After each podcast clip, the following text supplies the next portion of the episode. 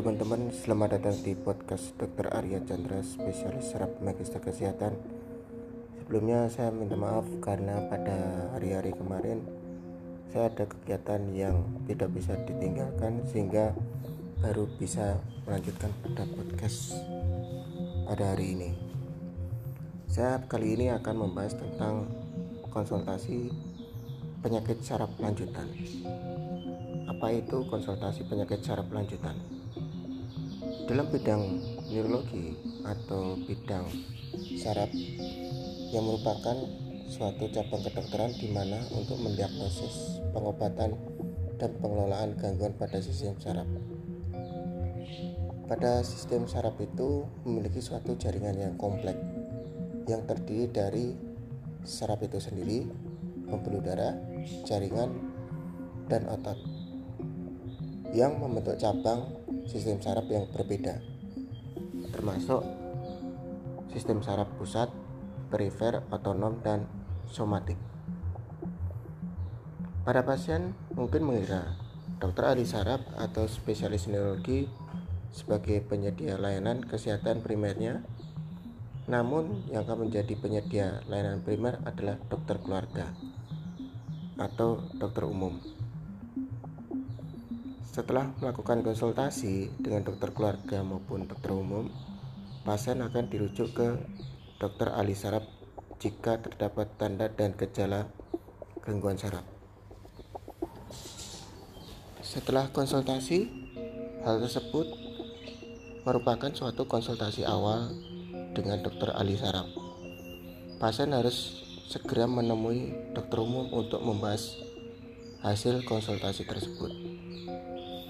Yang dimaksud dengan konsultasi lanjutan dengan dokter ahli saraf ini dapat dilakukan untuk memantau perkembangan penyakit atau pengobatan serta menentukan apakah intervensi tambahan perlu dilakukan untuk membantu pasien menangani kondisi pada gangguan saraf teman-teman.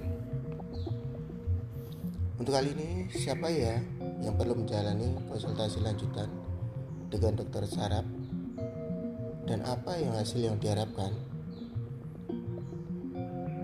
Pasien dirujuk untuk menjalani konsultasi awal dengan dokter ahli saraf menanyakan pada dokter umum apakah perlu konsultasi lanjutan dilakukan?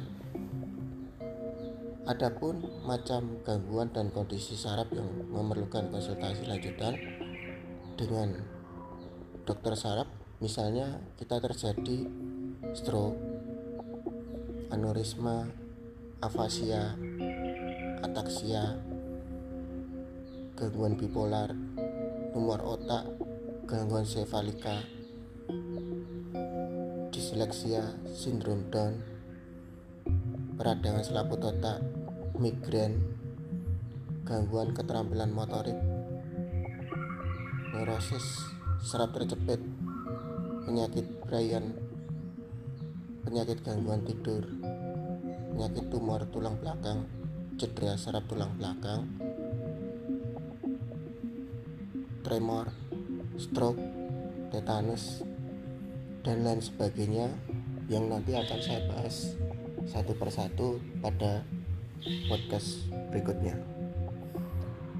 Lalu, bagaimana cara kerja konsultasi penyakit saraf lanjutan?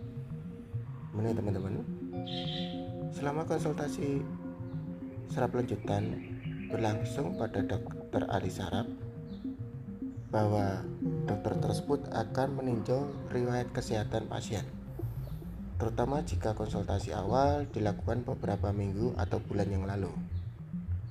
Pasien akan diminta untuk memberitahukan tentang masalah, tanda, atau gejala yang mengganggu pasien, serta perawatan di rumah sakit atau prosedur pembedahan yang telah dijalani baru-baru ini. Dokter saraf juga akan bertanya tentang obat yang dikonsumsi pasien untuk mengobati penyakit yang lain. Pada pemeriksaan dan diskusi dengan dokter saraf tersebut biasanya dilanjutkan dengan pemeriksaan neurologis yang dilakukan dengan berbagai tes bermacam-macam variasinya tergantung dari keluhan utama, riwayat gangguan, riwayat pengobatan, dan penanganan yang pernah dilakukan. Akan tetapi, pemeriksaan ini setidaknya akan mencakup tes-tes sebagai berikut, yaitu kita eh, sebagai dokter ahli saraf, kita akan memeriksa pemeriksaan motorik.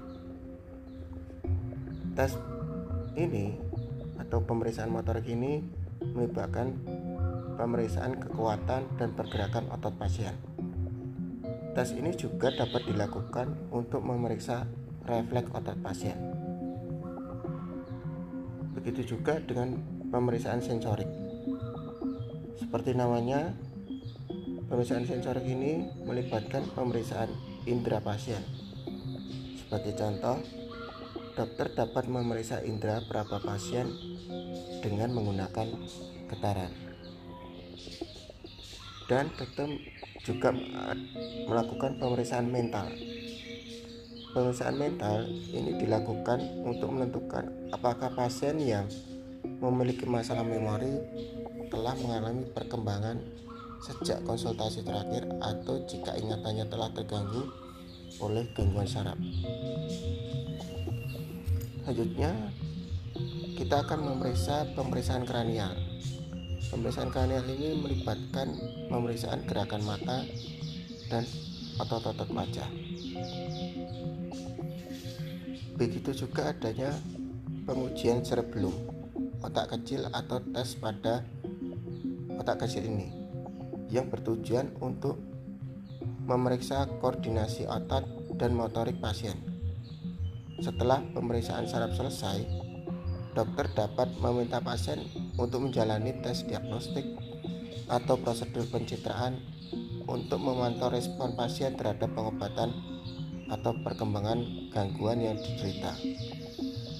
Dengan melakukan konsultasi lanjutan, dokter ahli saraf dapat memastikan diagnosa awal atau hanya memantau kondisi pasien dan membantu dokter umum untuk membentuk rencana pengobatan yang lebih baik.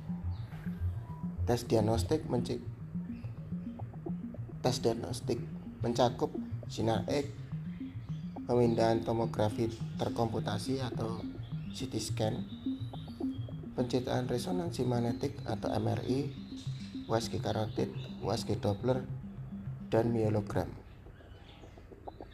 Demikian pengertian dari konsultasi lanjutan dengan dokter spesialis saraf umumnya aman dilakukan dan tidak menimbulkan risiko bagi pasien, terutama jika tidak ada prosedur lain yang dilakukan selama konsultasi. Sekian untuk podcast kali ini, semoga bermanfaat dan dapat membantu kesehatan teman-teman di bidang khususnya neurologi. Terima kasih.